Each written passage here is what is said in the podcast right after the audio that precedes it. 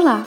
Você ouve agora o podcast do História em Quarentena, projeto nascido em 23 de março de 2020 em razão da pandemia provocada pelo coronavírus e da necessidade de distanciamento físico. A cada semana, nós propomos um tema que é apresentado por uma pesquisadora ou um pesquisador através do Facebook Live, além de organizarmos um debate semanal em torno deste mesmo tema. O áudio que você vai escutar foi extraído destes vídeos e pode apresentar pequenos ruídos devido ao formato inicial. Esperamos que esse podcast facilite o acesso a um conteúdo que consideramos muito importante. Eu sou Natália Guerelos e desejo a você uma boa escuta. Hoje você acompanha a temática da nossa 13ª semana, intitulada Morte, Luto, Trauma. Nosso convidado é Leonardo Tonos, escritor, poeta e professor livre-docente em literatura brasileira na Sorbonne Université, na França. Em 2004, ele foi condecorado Chevalier das Palmas Acadêmicas pelo Ministério da Educação francês e em 2015 Chevalier das Artes e das Letras pelo Ministério da Cultura francês. O título da sua fala é Entre Consenso e Dissenso, Literatura e Cultura Brasileiras. Boa tarde a todos, boa noite a todas. Leonardo Tonos, aqui no Histórias em Quarentena. É, eu entrei alguns minutos antes para fazer um teste de áudio e também para aguardar que as pessoas possam entrar na sala para o encontro de hoje à noite. Então, aguardando as pessoas entrarem na sala. É, aqui estamos em Paris. Espero que estejam tudo bem com vocês. Uma pessoa já está na sala. Vamos lá, aguardando então as próximas pessoas. História em quarentena, dessa 13 terceira semana. Eu sou o Leonardo Tonos e vamos aguardar até 17 horas e 3 minutos. 10 horas e 3 minutos aqui, horário Paris, para darmos início então a mais esse encontro, que eu teria o prazer então de expor algumas questões relativas à minha pesquisa, é, basicamente, e algumas questões que, evidentemente, têm a ver com a situação que atravessa o Brasil atualmente e as relações estão de história, trauma e luto. Diga-me se algum problema, se alguém poderia somente me informar, se algum problema relativo ao som, eu acredito que não. Estou aqui também com Natália é, no Messenger, que também vai fazer então as perguntas para mim. Então, vamos, eu vou explicar depois novamente. Já vejo que há 15 pessoas na sala, como nós vamos funcionar hoje à noite, à tarde no Brasil. Uh, vai ser uma live, como as lives que vocês têm já o hábito de das quais participarem né, no História em Quarentena. E as perguntas, é, Natália, que está aqui ao meu lado pelo Messenger, é, ela vai me enviar as, as perguntas é, ao longo então do, do encontro, para que depois eu possa então responder a todas e a todos. Né? Vamos aguardar ainda mais alguns minutinhos. É, Natália pode ir mandando, talvez faça só o barulhinho, o clique das mensagens chegando, mas eu acho que não há problema nenhum é, para vocês, tá bom? Então, Hoje é, vou me apresentar, vou começar então fazendo uma, uma breve apresentação do, do, do, meu percurso. Sou Leonardo Tonos, é, professor é, maître de conférence habilité à diriger des recherches, como se diz na França, o que equivaleria professor associado ou professor livre-docente no Brasil, na Universidade da Sorbonne, especialista em literatura brasileira e mais particularmente na, questão, na literatura brasileira contemporânea com foco específico sobre questões de representação social.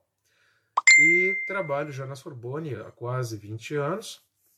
Né? Lembremos que essa universidade é a universidade que abriu os cursos de português, primeira universidade fora do espaço lusófono, então, a ministrar aulas de português e de literatura portuguesa e brasileira. Mas trabalho, então, é, na Sorbonne como professor, como pesquisador, hum, basicamente trabalhando em torno de artigos sobre a questão justamente da representação é, de populações minorizadas, em particular é, populações migrantes, no conjunto da literatura brasileira, quer seja da literatura brasileira moderna ou contemporânea. Estou vendo aqui só o horário para então dar início a essa conversa. estou com um probleminha aqui. Então, hoje para vocês, ah, então já vamos começar. Então, já são 10 e 2, já estamos 2 ou 3 minutos.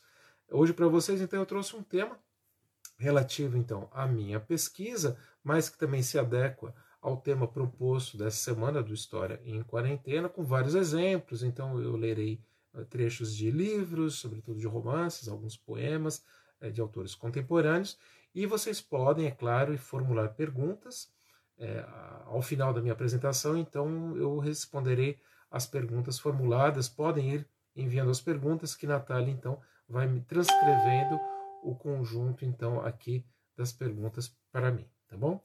Uh, mas antes de dar início, eu gostaria sobretudo de agradecer o convite feito é, pela equipe do História em Quarentena, a Natália, o Pedro, o Lucas, desculpa, Lucas Pedretti, e o conjunto da equipe que tem feito um trabalho super bacana. É, eu tenho assistido alguns vídeos, não pude acompanhar todos os encontros. Eu acho que é, todos os encontros realmente são de, de, pleno interesse.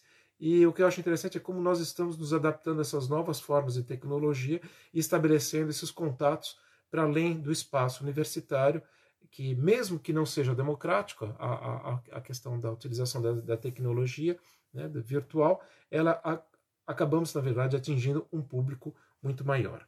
Então, Hoje, é, é, o encontro então é dedicado a um tema bastante atual, que para além da sua implicação política, também nos questiona sobre a nossa capacidade de pensar, é, de narrar, de imaginar o luto e, sobretudo, o trauma vivido ou decorrente de situações vividas por populações que se encontram face a catástrofes ou vivendo momentos de catástrofe.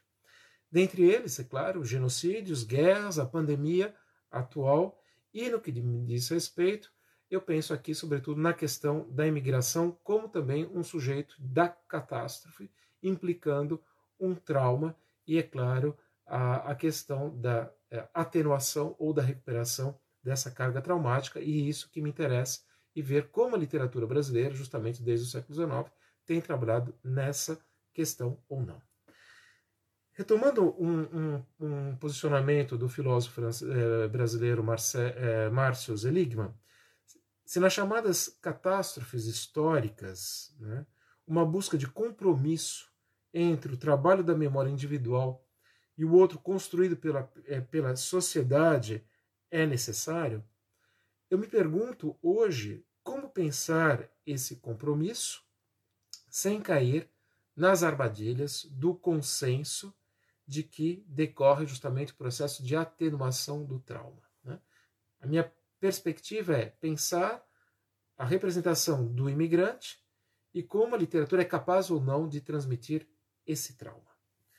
Como pensar, então, o luto e a sua memória nas narrativas de imigração, mas em qualquer outra narrativa, sem enveredarmos por aquilo eu falo dos caminhos do que chamamos em francês dos caminhos da compromission. Alors, compromission, em francês nós fazemos a distinção entre compromis e compromission.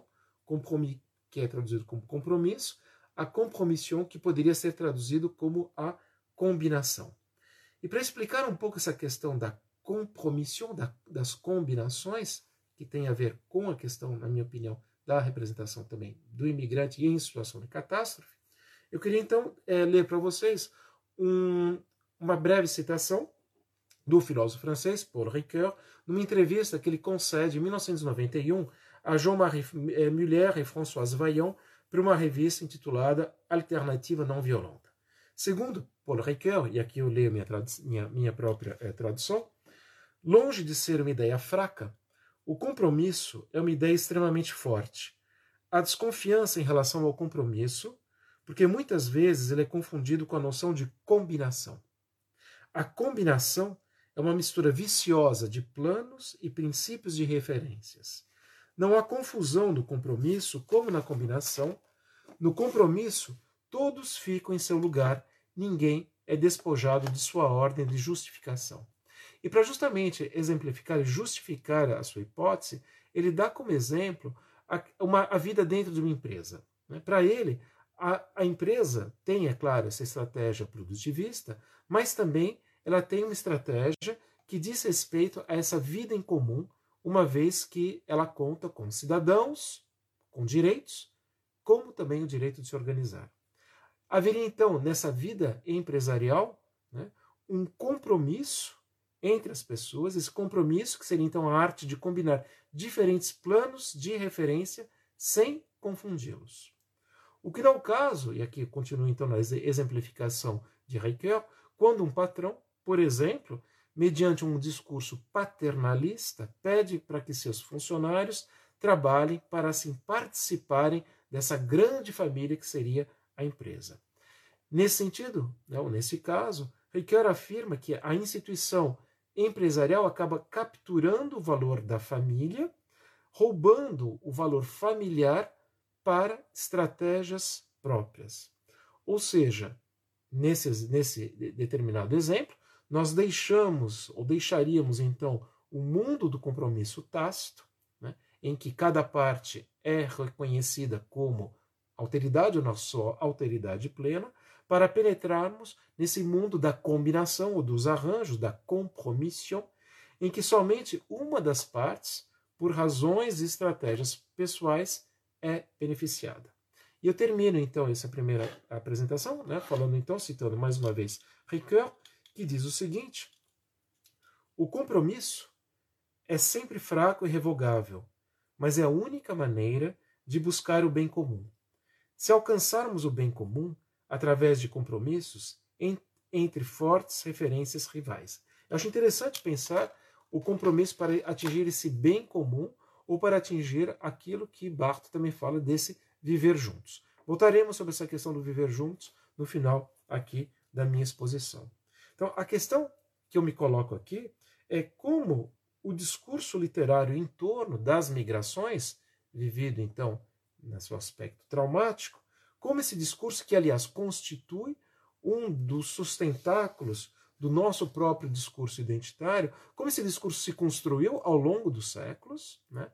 É, será que esse discurso foi capaz de apresentar ou de expor os traumas vinculados à imigração, ou então foi realizado a partir de esquecimentos, de atenuações de trauma, a partir de estratégias de combinações que de certa maneira, em minha opinião, podem ser, não um reflexo, mas um impacto mesmo de situações políticas e econômicas, como no caso dos anos 80, no período então da transição democrática no Brasil.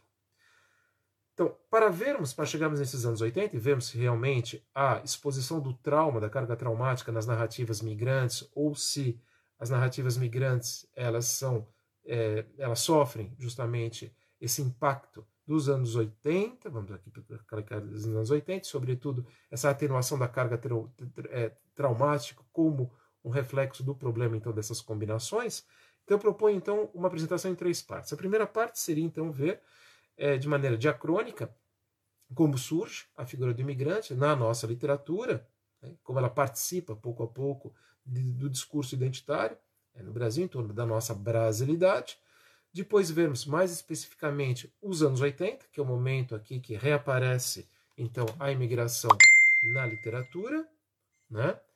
E num terceiro momento, então, pensarmos as representações atuais das figuras dos migrantes, da migrância, sobretudo confrontado uma situação traumática, que seria então a situação dos refugiados. Tá bom?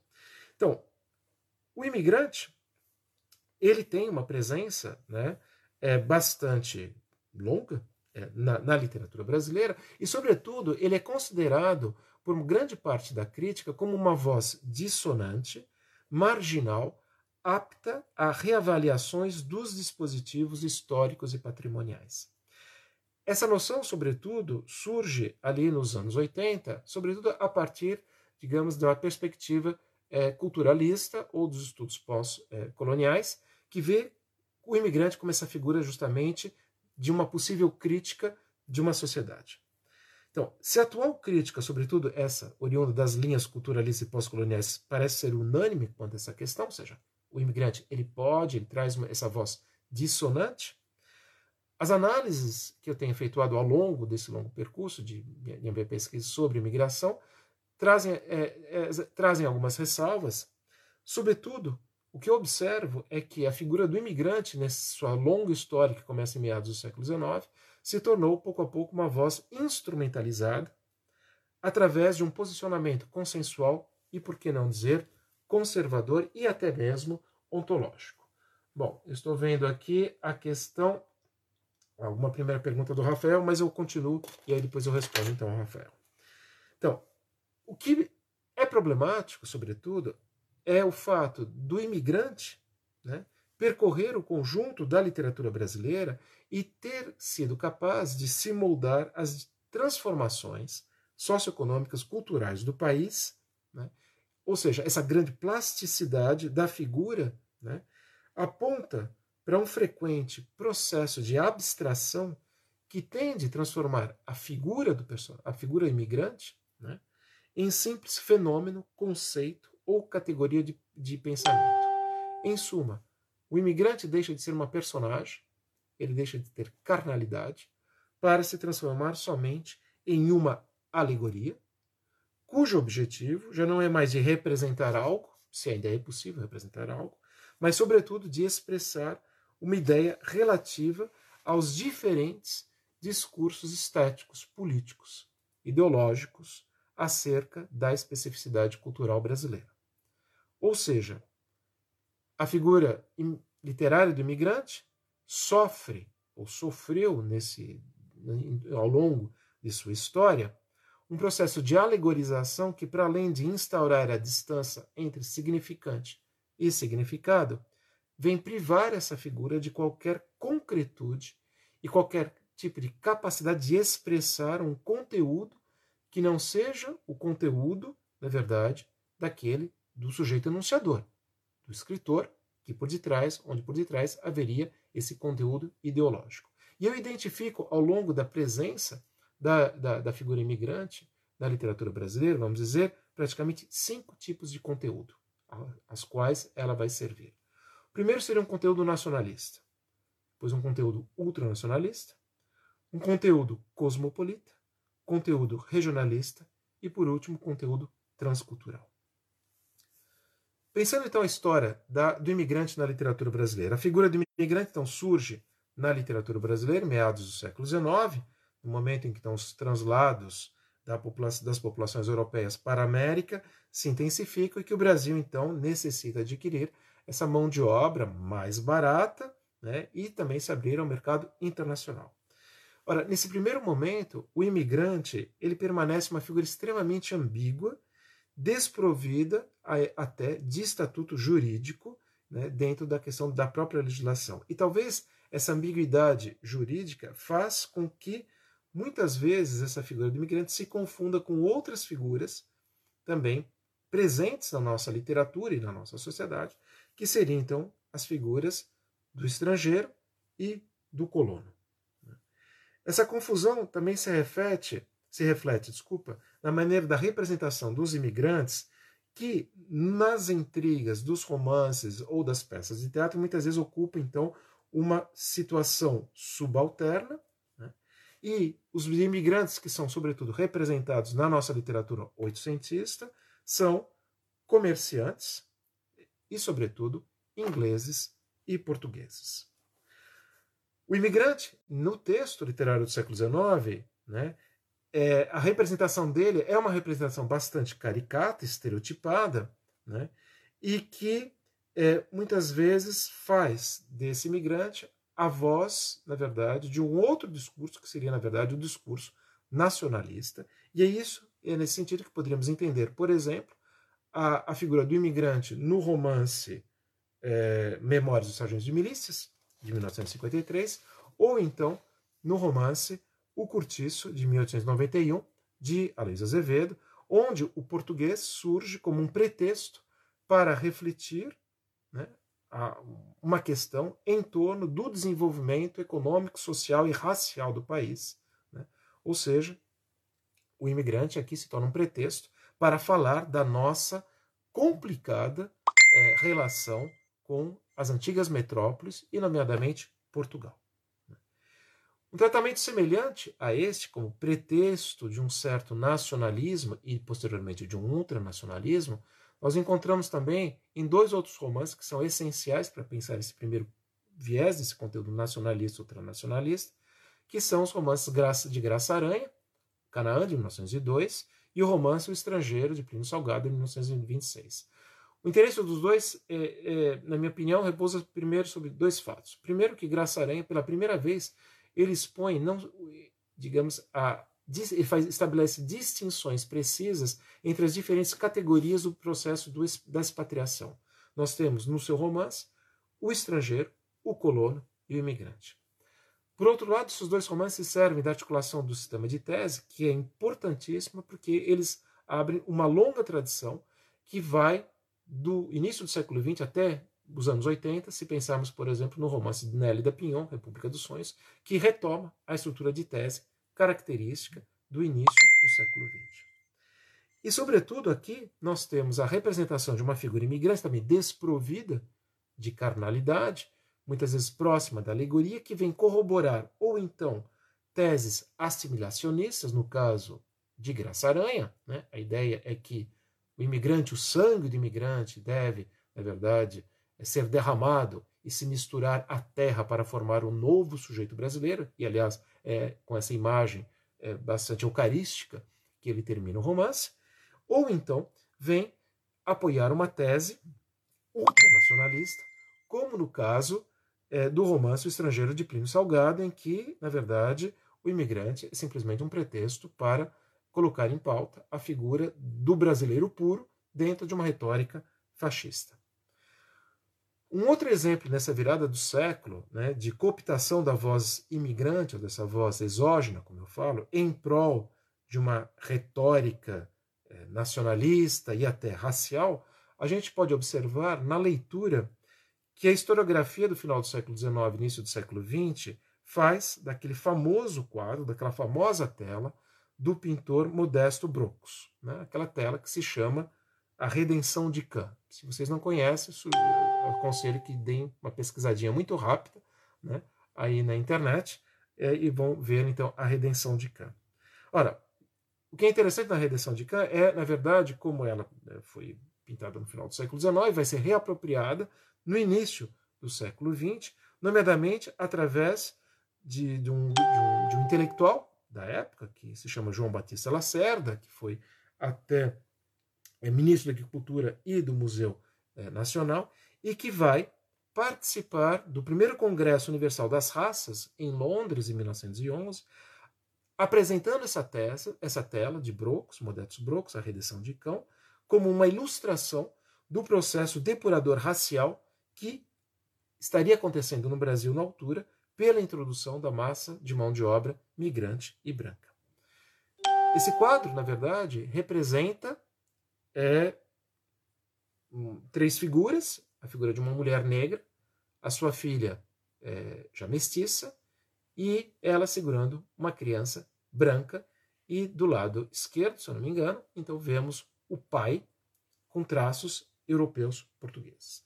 E no meio dessa, dessa tela há uma legenda que diz o seguinte: ela está em francês, o negro passando a branco na terceira geração, por efeito do cruzamento de raças. Na verdade, Lacerda traduzia a pintura em termos de um darwinismo social característico, aliás, da época, imprimindo a noção de uma evolução de mão única. A ideia é: se a avó era preta retinta, a mãe já, parecia, já teria traços suavizados e evoluídos, e o filho, localizado no centro da composição, seria então o fruto benéfico do casamento né, entre o branco e o mestiço, nessa noção do embranquecimento da raça brasileira. A pintura é também uma nítida alusão ao episódio bíblico de Noé, né, quando então um dos filhos de Noé, Cã, ousa ver seu pai nu, e naquele momento então ele é expulso, e tem aquela velha frase de Noé que diz que ele será escravos de todos os escravos. Aliás, esse próprio é, é, esse próprio é, essa própria legenda é vai ser utilizada depois como retórica para explicar o processo de, de escravização das, é, das é, da, da, comunidade e, e, da população africana no Brasil. Né? Mas o que eu acho interessante aqui é ver como o imigrante, finalmente, ele até, eh, nessa tela colocado um pouco de lado, mas ele participa desse discurso racial. Ele não tem representação própria. No modernismo, eu diria que acontece a mesma coisa, só que em vez dessa, vamos dizer, dessa, desse eixo nacionalista e ultranacionalista, podemos observar no modernismo o fato da figura do imigrante servir de sustentáculo a uma reflexão, por um lado, sobre a decadência das estruturas arcaicas da sociedade brasileira, ou então a partir de uma visão eufórica, estereotipada, como sendo sustentáculo de um certo cosmopolitismo, ou de um certo bandeirante, bandeireitismo, se quisermos. Né? E isso observamos muito bem nos romances ou nos textos poéticos de Menotti Del Pique, Alcântara Machado, no próprio Marco Zero do Oswald de Andrade, ou num poema que eu queria ler para vocês aqui hoje, que é o poema Tu, de é, Mário de Andrade, que se encontra em Pauliceia Desvairada, em que nós temos claramente essa noção de uma fusão aqui é, necessária entre diversas origens etnoculturais para se criar esse paulit, paulis, essa paulistanidade cosmopolita vista nesse, é, nesse, nesse movimento, nesse dinamismo messiânico que seria então o bandeirantismo. E diz o seguinte o poema Tu. Costureirinha de São Paulo, ítalo, franco, luso, brasílica, saxônica, gosto dos teus ardores crepusculares, crepusculares, e por isso mais ardentes, bandeirantemente. Eu cito esse texto porque depois, se tivermos tempo, eu vou ler um outro texto de um outro jovem autor que vem do Rio Grande do Sul, que chama Marcelo Labs, que justamente retoma praticamente esse texto com uma crítica sobre essa perspectiva, vamos dizer, desse cosmopolitismo é, da qual no qual integraria então a figura do imigrante. Né? Essa questão da cooptação da voz expatriada também encontramos na, na figura do imigrante quando ele aparece na literatura regionalista e, sobretudo, na literatura sulista. O imigrante ele é empregado não como sujeito, né, explicar a dor, a sua carnalidade, as dificuldades de integração desse sujeito expatriado, mas ele, é, ele, é, ele, ele aparece muitas vezes nessa literatura em função da sua heroicidade para falar ou explicitar ou argumentar uma certa identidade regional e nacional. Esses casos vocês encontram, por exemplo, nos romances de Josué Guimarães, A Ferro e Fogo, ou então numa visão talvez um pouco menos épica, né, em romances mais contemporâneos, como Videiras de Cristal, de Luiz Antônio de Assis Brasil, ou de Adolfo Boss Jr., um romance praticamente desconhecido até hoje, e que se chama então Quadrilátero. Faço uma pequena pausa aqui, vou ver se há algumas mensagens importantes ou cruciais eh, de Natália. Meu computador fechou e damos então continuidade, chegando aos anos 80. Bom, eh, eu vejo que já tem várias várias, é, várias é, questões, depois eu vou tentar responder. E o que acontece nos anos 80? Curiosamente, é, o imigrante, que era, digamos, uma figura que percorria a literatura nacional, após uh, o final do século, após a, a, Segunda Guerra Mundial, ela desaparece do cenário nacional e vai se cristalizar no cenário literário regionalista. E ela desaparece desse cenário nacional até, vamos dizer, o final da década de 70, e ela vai ganhar grande força na década de 80, a partir de dois romances, que para mim são romances chave desse período, né, que é o romance então de Milton Ratum, Relato de um Certo Oriente, e o romance, o grande romance de Nélida Pinhon, A República dos Sonhos. Ora, o que é o anos, os anos 80? Acho que a primeira questão é essa. Né? Então chegamos então nesses anos 80, que é um período de grande crise social, crise econômica, crise política, crise ideológica, crise afetiva, se pensarmos então na emergência da AIDS, período em que grande crise, mas ao mesmo tempo que promove mais uma vez a figura do migrante como sendo o mediador da discussão em torno de uma brasilidade a se construir. E curiosamente, nesses romances o que nós observamos é que esse mediador ou essa mediação se faz pelo viés da dinâmica da consensualidade, pela dinâmica do consenso. No contexto da transição democrática, marcado por o que a gente chama dessa grande euforia, essa grande desilusão, o imigrante é um pretexto a uma reflexão sobre a inscrição do indivíduo no conjunto do patrimônio cultural brasileiro e do dever da nação. Ao se interrogarem sobre as relações do homem com o mundo e com os indivíduos e as, as coletividades e como as coletividades se apropriam simbolicamente do espaço, os textos que são publicados nesse momento recorrem a uma doxa, poderíamos considerar como pós-moderna, né, em torno da qual nós temos as velhas noções da antimemória, o traço híbrido e dessa inscrição atopográfica do sujeito. Ora, em contrapartida, isso que é curioso, e aqui há toda essa ambiguidade dos anos 80 e dos romances dos anos 80 e dos romances que tratam a imigração nos anos 80, em contrapartida, nós vemos a grande parte dos textos trazendo novamente, fazer esse apelo à memória, à memória coletiva, a uma narrativa, né, como se as grandes narrativas finalmente não tivessem terminado, sugerindo processos de reterritorialização do sujeito, mas sem nunca questionarem ou atenuarem ou escamotearem os dispositivos excludentes que durante séculos determinaram as relações de autoridade, de alteridade no país. Ou seja, democracia racial, cordialidade, sincretismo e mestiçagem. E eu acho que essa é a característica, talvez, de Somas dos anos 80, essa ambiguidade. Por um lado, esse traço pós-moderno, que justamente foi colocado em pauta, em evidência para os críticos, né, dessa transculturalidade, dessas, da questão da negociação do sujeito, da impossibilidade de ele se situar plenamente na sua identidade, né, e talvez aqui como voz dissonante, mas ao mesmo tempo, essa impossibilidade desse sujeito pós-moderno questionar todos os elementos que caracterizaram processos de exclusão da nossa sociedade. Eu trago aqui dois exemplos para vocês, então, de Relato do Certo Oriente e República dos Sonhos, lembrando, por exemplo, no primeiro. O que, que acontece no primeiro?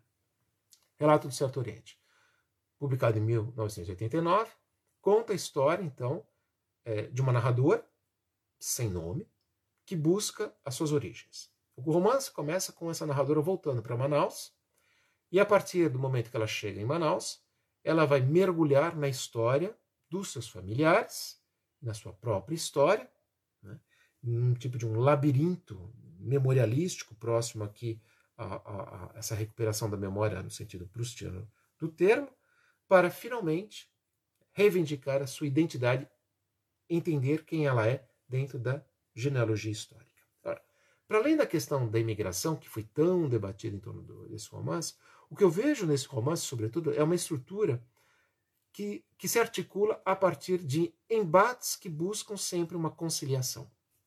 Quais seriam esses diversos embates? O primeiro embate seria o embate religioso. A matriarca, ela é maronita, o pai, patriarca, ele é, é muçulmano. Há, de fato, uma guerra, né? uma oposição religiosa, que, aliás, encontra conciliação a partir do amor e até da relação sexual. Depois haveria um outro embate, que seria então o embate autóctone estrangeiro. Um outro embate, que seria também o embate é, intergeracional. É um romance de saga que coloca em cena vários personagens da mesma família, então há esse debate. Um outro embate seria as questões culturais, da língua, da língua adquirida, da língua perdida. Então, são vários embates né, que sempre encontram no romance uma resolução pelo viés de uma conciliação entre dois sujeitos. Ora, há um embate que não encontra solução. E esse embate diz respeito à sociedade patriarcal e, sobretudo, à manifestação da cordialidade. O que é curioso nesses romances, e aqui eu coloco os dois, Relato do Certo Oriente e República dos Sonhos, é que nós temos a, a, a mesma representação da estrutura patriarcal brasileira, mas no contexto da família imigrante. É como se a família imigrante, na verdade, ela tivesse se reapropriado dessa estrutura sem nunca, finalmente, questioná-la. Né? Bom, continuando, Natália, sem nunca, na verdade, questioná-la. É, e no, no, relato do Certo Oriente, isso fica muito claro né, no momento em que é exposta a figura de Anastácia Socorro. Até, aliás, há uma piscadela aqui do próprio autor, né, é, sugerindo essa discussão em torno do patriarcado. Né? Anastácia Socorro é uma das personagens, é a personagem da empregada doméstica, né?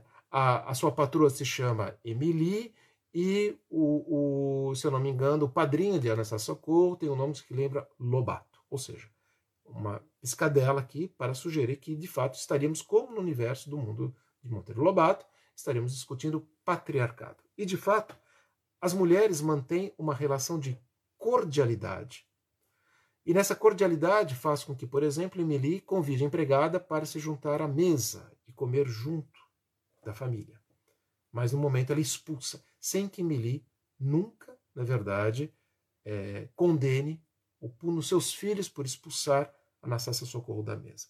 E há uma, um outro trecho que parece bem interessante, que fala justamente dessa impossibilidade de conciliação desse embate, que diz o seguinte: Naqueles momentos de dúvida ou incompreensão, de nada adiantava o olhar perplexo de Emily voltado para mim. Permanecíamos os três calados, resignados a suportar o peso do silêncio, atribuído aos truques na língua brasileira. É porque, na verdade, Emily, que é libanesa, não entende a fala de Anastasia Socorro, que nesse exato momento está falando das suas dificuldades enquanto Índia, enquanto Índia colonizada, enquanto Índia praticamente roubada, porque ela é, na verdade, o, exemplo da filha de criação. Então, os truques da língua brasileira, como proferia minha mãe. E aqui é a frase mais importante. Aquele silêncio insinuava tanta coisa e nos incomodava tanto. Três pontos, reticências. Como se para revelar algo fosse necessário silenciar.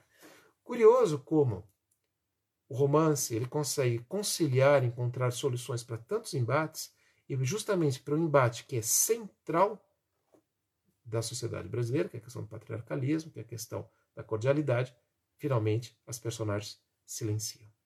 Esse mesmo silenciamento, no romance República dos Sonhos, toma outra forma, que é uma forma um pouco, eu diria até mais perversa do, é, do, da própria cordialidade do patriarcalismo. Nesse romance nós temos a mesma história, a história de um patriarca de origem galega, que vai para o Brasil, se instala e cria uma grande família. E nessa família, claro, há sempre a personagem da empregada Odete. Odete é quase uma sombra da patroa, e há, num certo momento, no romance, é evocado que Odete, finalmente, ela deixa de ser uma prisioneira do sistema do patriarcado, da cordialidade, e como ela vê esse sistema como um, espaço de proteção a qual, aliás, a personagem submete de maneira gratuita. É como se ela, finalmente, isso é dito no romance, nem quisesse circular pela casa, que ela preferisse ficar no espaço que lhe era concedido, que era a cozinha. E é dito até isso no romance. Algumas vezes Eulália questionou-se se não for Odete, Eulália é a patroa, Odete premiada com uma vida anônima e sem rastro, unicamente para tê-la ao seu lado, a enxugar-lhe a testa até o desenlace, de tal modo que, convertida em sua sombra, que ao virar a cabeça nunca deixou de vê-la.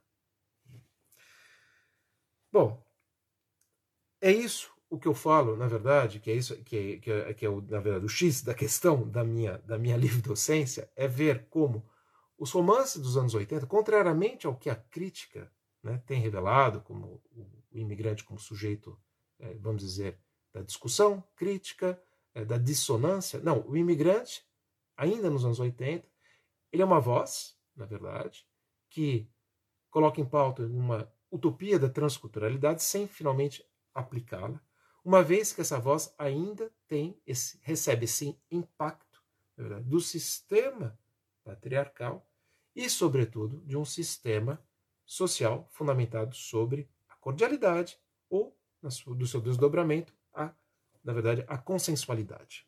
Né?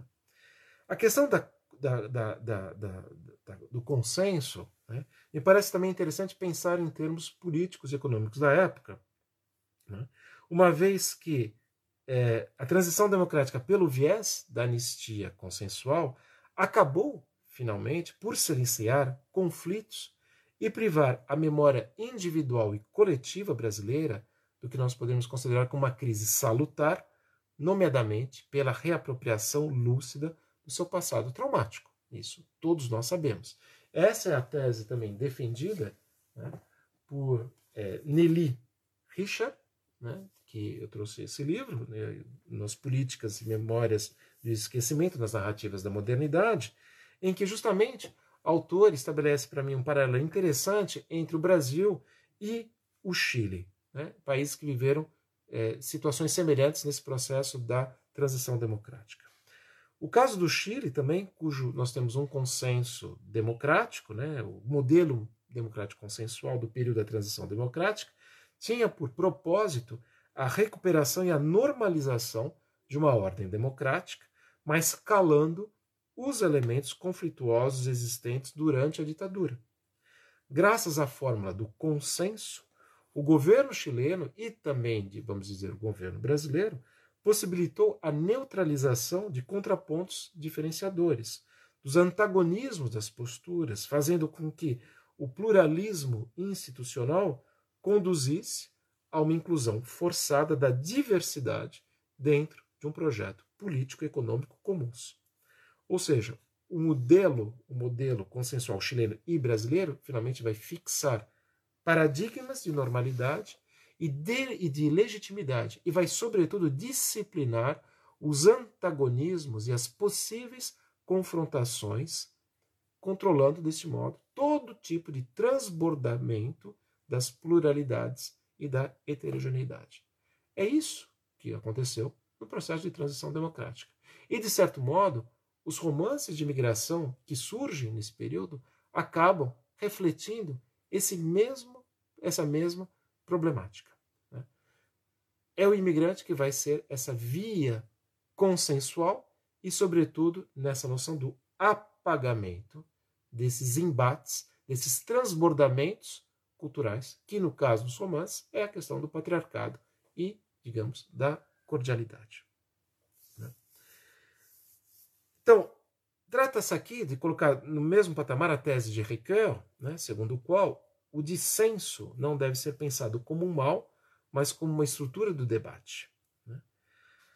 A questão que se coloca, aliás, atualmente, não seria nem só a importância do dissenso, da discórdia, né, no debate público, mas até a possibilidade desse, desse debate, do dissenso, acontecer, uma vez que o dissenso implica que as partes sejam iguais, igualitárias, o dissenso implica, na verdade, a existência de instituições democráticas. Né? Talvez seja aí o grande desafio da literatura brasileira, mas também da sociedade brasileira, né? é deixar, digamos, o consenso mole, como nós dizemos em francês, ou um universo dos arranjos, das combinações, para promover um verdadeiro dissenso, uma verdadeira discórdia, no sentido de um compromisso no sentido, sobretudo, desse viver juntos que será necessário pós, vamos dizer, situação traumática que vivemos hoje no Brasil. E a literatura nisso tudo? Né? E a literatura sobre imigração nisso tudo? Então eu diria que eu vejo, então, fizemos aqui um rápido percurso, né?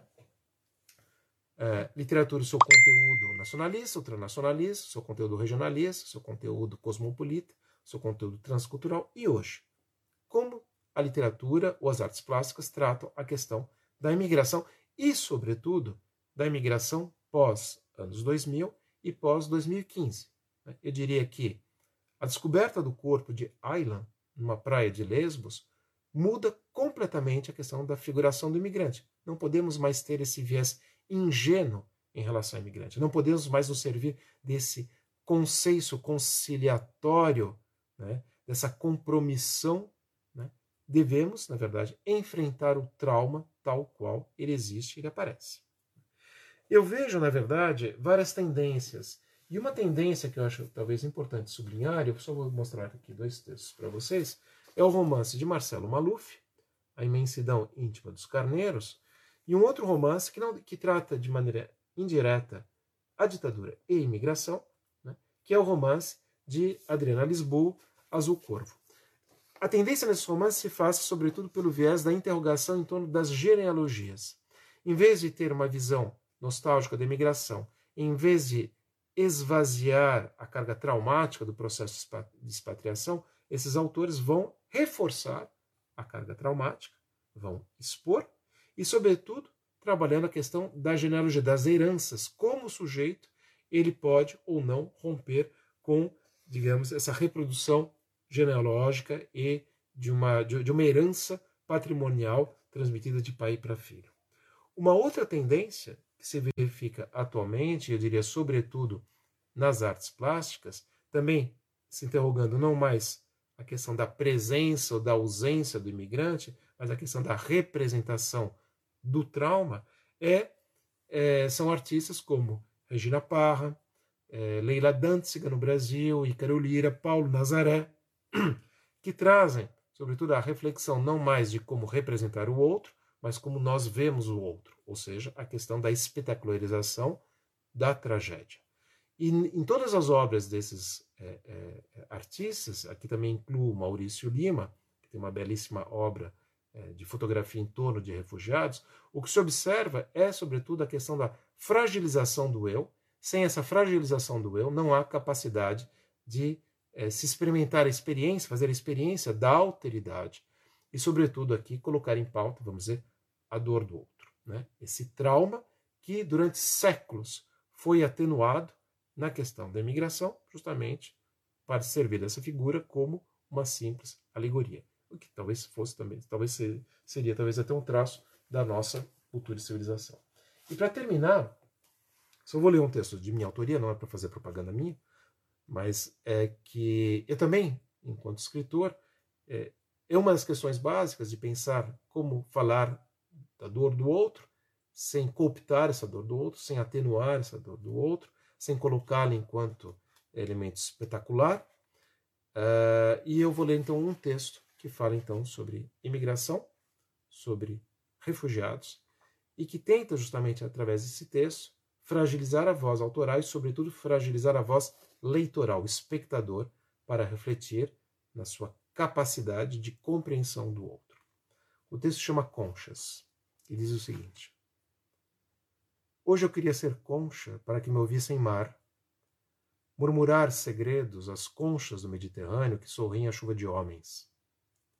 Do fundo de minha cama, ouço as conchas do Mediterrâneo suas bocas escancaradas zombam dos pescadores e dos peixes, cujas entranhas ainda conservam o olho da menina afogada e negra. Você já ouviu o silêncio das conchas do Mediterrâneo? E o sopro de uma bomba no mercado de Istambul? Eu não conheço o zunir do siroco nos campos de Lampedusa. Eu não ouvi o grito estrangulado da menina moldava ao ser estuprada na selva de Calais. Você já ouviu o silêncio das pedras de Alepo? O silêncio só existe na possibilidade da palavra ou em sua negação. Do silêncio silenciado resta apenas o terror das pedras de Alepo. Você nunca ouviu o silêncio das pedras de Alepo. Um texto, então, que faz parte da antologia. Agora vai ser assim. E agora, como será assim, será o momento, então, das perguntas. Eu espero que eu tenha sido claro o suficiente, ou se não fui claro, Fiquem à vontade para fazer outras perguntas e entrar em contato comigo. Eu vejo então que há seis perguntas e eu vou tentar responder na ordem ou fazer alguns comentários. O primeiro, então, é de Rafael Nascimento Gomes. Muito obrigado né, pela sua pergunta. Então, genial, felicitação. Ao falar do trauma como um tema literário, nós brasileiros podemos considerar a escravidão e o racismo como um trauma? Poderia assinalar alguns exemplos literários? Sim, o trauma e aí a questão de estudar a escravidão e o racismo dentro dos parâmetros da pós-memória. Né? A pós-memória, que estuda justamente como essa carga traumática dentro do genocídio da Shoah é transmitido de, de maneira hereditária de pais a filhos, mesmo aqueles que não viveram a experiência do Holocausto, essa mesma questão, esse mesmo, vamos dizer, é, aparato teórico né, da Hirsch, pode ser aplicado tanto a é, filhos e descendentes de pessoas torturadas é, nas ditaduras. A questão imigratória também, como nós temos, vivemos essa carga traumática, e é claro, da questão da escravidão e do racismo. E eu acho que, por exemplo, autoras como Conceição Evaristo, ou é, O Defeito de Cor, agora esqueci o nome é, da, da autora, também trazem essa questão desse trauma e essa impossibilidade de preencher essa lacuna de um trauma original, que é o trauma da escravidão. Uhum. Segunda pergunta também de Rafael Nascimento Gomes. Em à sua representação, inevitável não lembrar da obra de Michel Houellebecq, que é muito lida, aliás, no Brasil, em especial Submission. O senhor pode comentar alguma coisa sobre a repercussão dessa obra na França, frente ao avanço da extrema-direita? Olha, eu prefiro não comentar. Eu não sou um grande leitor de Michel Houellebecq. Eu, eu, assim, certas posturas do autor me incomodam, sobretudo no, no, processo de espetacularização e como ele se serve do próprio livro para uma certa promoção pessoal, bastante contraditória, aliás. É, eu sei que na altura, eu lembro que na altura esse romance causou grande impacto, não só na questão da extrema-direita, recuperação, mas também dentro dos meios progressistas. E, sinceramente, eu não sei se é um romance é, que traz uma verdadeira reflexão da situação atual. A questão é: será que esse romance, que fala de terrorismo, claro, serve realmente para a causa migrante? Sobretudo no momento, em 2015, que passamos é, da, da, da, visão trágica de um, de, um, de um island nas praias de Lesbos e toda aquela mobilização internacional em torno dessa criança, em torno do acolho dos refugiados, para três meses depois, quando há o atentado no Bataclão, há essa, na verdade, securitização do Estado e o imigrante, que era bem visto, se passa a ser o perigo. Todo imigrante sendo o potencial terrorista. E é o que vivemos isso. Então, a questão que eu me coloco é, para além de uma polêmica que é muito pequena, será que esse romance serviu realmente para refletir alguma coisa sobre processos de trauma? Ou estaríamos somente é, pro, re, é, exacerbando mais, a, a, digamos, o espaço da espetacularização de que fala Guy Debord desde os anos 60, dos anos 70. Lucivaldo Feitosa, o enunciador sendo dominante, como podemos reverter esse olhar que anula o imigrante? A literatura, mesmo com boa vontade, não dá conta de abarcar essas vozes não ouvidas. Então, a grande questão é essa mesmo, é, Lucivaldo. E eu acho que você chega na, na, no, no ponto certo. O grande dilema da nossa literatura é como dar voz ao outro. Nunca poderemos dar voz ao outro, porque dar voz ao outro sempre será cooptar a voz do outro. Então, sempre se pensou em termos do narrador, vamos destruir a figura do narrador. Ora, o que se pensa cada vez mais na literatura e nas artes plásticas é destruir a outra figura de poder, que não é o narrador, mas é o leitor. O leitor também é uma figura de poder. Então, nesse sentido, os textos e os, os autores que querem trabalhar nessa linha da alteridade, desse reconhecimento pleno da alteridade, têm praticado o que eu chamo da alterização do sujeito enunciador, a alterização de mim, e a alterização, sobretudo, também do leitor. Fragilizar essas duas figuras, e é só fragilizando essas duas figuras que poderemos, eventualmente, viver a experiência da alteridade desse encontro com outro que até então é anulado constantemente na nossa literatura, que, como vocês devem conhecer a, o trabalho fenomenal de pesquisa da professora Reginalda da Castanha, é uma, uma literatura, geralmente, que gira em torno de um mesmo espaço cultural, espaço financeiro, espaço intelectual. Silva Caetano, seria o imigrante a representação de um intruso ou ainda um invasor? Olha, no século XIX, ele aparece como intruso ou como invasor. A partir do início do século XX, sobretudo a partir de Getúlio Vargas, onde, a, onde vai se fomentar esse discurso da miscigenação, do aporte das três raças, ele entra, nesse, né, ele vai forjar esse discurso identitário e ele vai participar, digamos, dessa formação desse novo Brasil. O invasor ou intruso vai ficar é, digamos, vinculado a algumas, alguns grupos étnicos, culturais e, sobretudo, políticos. E aí você tem os anarquistas espanhóis, os anarquistas italianos ou os anarquistas oriundos da comunidade judaica.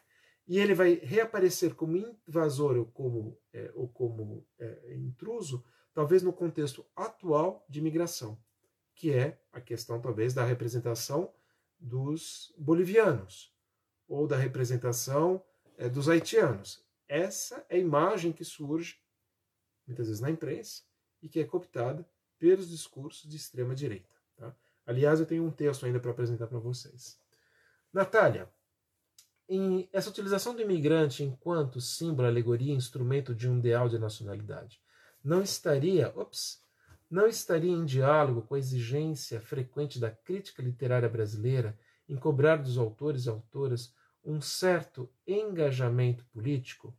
Olha, eu não sei se a questão vem daí ou se o problema ainda é maior, que é o problema de, uma, de parte da crítica brasileira é, cooptar o próprio texto literário e muitas vezes se servir do texto literário como uma exemplificação é, de suas teses críticas. O que eu quero dizer é que é, eu sou um, eu, bom, eu tenho uma formalista, eu tenho uma minha formação de formalista, né? É, e eu acho que o formalismo nesse sentido, apesar de todos os seus limites, ele traz à tona o estudo do texto, privilegia o texto. O texto também nas suas ambiguidades. Então, muitas vezes o que a gente, o que eu vejo teses, né, sobre questões imigrantes, são sempre é o mesmo aparato teórico, né? são as mesmas, praticamente as mesmas é, conclusões, sem muitas vezes levantar ambiguidades intrínsecas ao texto, texto, o texto literário. É o que eu digo. É o que eu disse sobre o texto de Ratum e de Nelly Dapion. São textos excelentes, lindíssimos, que colocam em pauta a imigração. Mas, ao mesmo tempo, são textos que, por certas questões, apresentam os seus limites, que também são limites contextuais da época. Né? E talvez daí surjam esses silenciamentos. Então, assim, não cabe ao crítico é, denunciar tais textos. Cabe ao crítico, eu diria, mostrar as contradições de um texto literário. E nesse sentido, é, não há uma adequação completa entre um aparato crítico e um texto literário. Então, eu acho que é importante também, enquanto críticos, não cooptarmos a voz do autor ou a voz dos enunciadores é, literários. E Lucivaldo, mais uma vez, os donos do poder convenientemente usam o consenso para pagar seus crimes e manterem seus ditames. Como recuperar essas vozes que não se reergueram? Eu acho que aí é o grande desafio, eu diria, é, da, da, da nossa sociedade. Talvez a literatura tenha, na verdade, um papel, se há um papel que a literatura possa fazer, é, talvez não recuperar, mas buscar trazer à tona essas vozes que foram silenciadas durante anos. E eu acho que ela cumpriu esse papel, né? E ela fez, e ela tem feito isso com todas as dificuldades. E cada vez mais vemos, né? Não só penso na literatura chamada marginal periférica no Brasil, é, na literatura indígena, que está ressurgindo, graças também a novos mediadores, na literatura afro-brasileira. Né? Mas é claro que não, é, não cabe também só a literatura. Um outro problema também, né, nessas vozes silenciadas, e é o que eu penso na literatura, é o próprio campo literário. Né? Um campo literário é, centralizado, regionalizado, no eixo do Brasil, é, Rio-São Paulo, né? é, um, um, campo literário composto de pouca diversidade. Quantas mulheres são editoras no Brasil? Qual é o número de editores trabalhando com é, populações afrodescendentes? Qual é o número de editores ou de distribuidores de literatura indígena no Brasil? Então, assim, é um, é um grande problema que não diz só respeito aqui ao próprio escritor, diz respeito ao conjunto, eu diria, da cadeia do livro. Silvia Caetano. Obrigado, Silvia. Poderíamos ainda falar do nordestino que vem para o sul em busca de uma nova vida, o que é e que é obrigado a ocupar e que é ainda obrigado a ocupar um espaço marginal. Justamente, né, a questão quando a gente fala de imigrâncias, e aliás, né, pensamos no termo imigrância do imigrante do exógeno, aquele que vem de fora, mas o próprio nordestino né, se torna um exógeno, e cuja representação ainda é é, é, é, é, ainda é estereotipada. A questão até se coloca né, na representação desses sujeitos em deslocamento dentro do próprio país. Serão eles marginais, que estão à margem, ou serão eles até clandestinos? Né? A questão da clandestinidade, que fala de uma não alteridade, né? a não alteridade se torna nula, Porque o clandestino é aquele que não pode, não pode nem expor em praça pública a sua existência. É, ele é o sujeito do sem lugar. Então a questão é será que o próprio nordestino não seria também esse, esse sujeito do sem lugar? Bom, Natália está me dizendo que não tem mais leituras. Eu só vou trazer para vocês um texto. Vou terminar talvez com esse texto. Né? É, um minutinho. As questões acabaram, os comentários estão. Tá bom. Eu vou terminar então talvez a leitura. Eu gosto de apresentar jovens autores. Que se chama Marcelo Labes. Ele vem de Santa Catarina. Uh, e justamente é um autor que trabalha a questão da imigração, mas não nesse viés nostálgico. Não nesse viés consensual, justamente ele traz o dissenso, ele traz a questão da imigração e suas consequências nos tempos atuais, ou a imigração, digamos, nesses conflitos também estruturais dentro do próprio Brasil. O imigrante com as populações afro-brasileiras, com as populações indígenas, o imigrante dentro da estrutura social, a questão da imigração, da colonagem e como há a recuperação identitária. Então, é, o livro se chama Enclave, da data de 2018, foi publicado pela editora Patois, e eu vou ler então o texto dele e depois eu encerro, tá bom? O imigrante chegou faminto, acredita-se. Roeu madeiras, indígenas, roeu pedreiras, juntou moedas e empregou seus iguais. Gerações muito exclusivas de operários muito brancos, muito bem tratados, acredita-se. Quando o branco escasseou da mão de obra barata, a cor deixou de ser pré-requisito, acredita-se. Mas a posição de imigrante, sim, sobretudo se estrangeiro, sim, sobretudo se faminto. As portas da fábrica se abriram e se podia ouvir as paredes e os teares assobiando um Arbeit macht frei e um Lasciate ogni speranza voi che entrale. Che entrate. Bom, então eu fico por aqui. Mais uma vez eu queria agradecer a Natália e o Lucas pela oportunidade de falar rapidamente dessa pesquisa. Espero que não tenha sido muito confuso. Se tiver sido confuso, não podem entrar em contato diretamente comigo. E fico então à disposição para tirar dúvidas, uh, aconselhar outras bibliografias e até fornecer as bibliografias críticas que foram evocadas aqui, tá bom? Então, a todas e a todas no Brasil desejo uma boa noite. A, a, ao conjunto da equipe da História em, em Quarentena, uma boa noite, muito obrigado. E a Natália, e para mim, uma boa noite, porque daqui a pouco já iremos dormir, uma vez que já são quase 11 horas da noite. Muito obrigado e fiquem bem, fiquem em casa na medida do possível, possível cuidem dos seus e cuidem dos outros. Até mais, gente. Você acabou de ouvir o podcast do História em Quarentena, projeto organizado por Paulo César Gomes, Melanie Tuioá, Carlos Trinidad, Lucas Pedretti e eu, Natália Guerelos. Música de Sam Nóbrega. Obrigada por compartilhar este tempo conosco e até a próxima!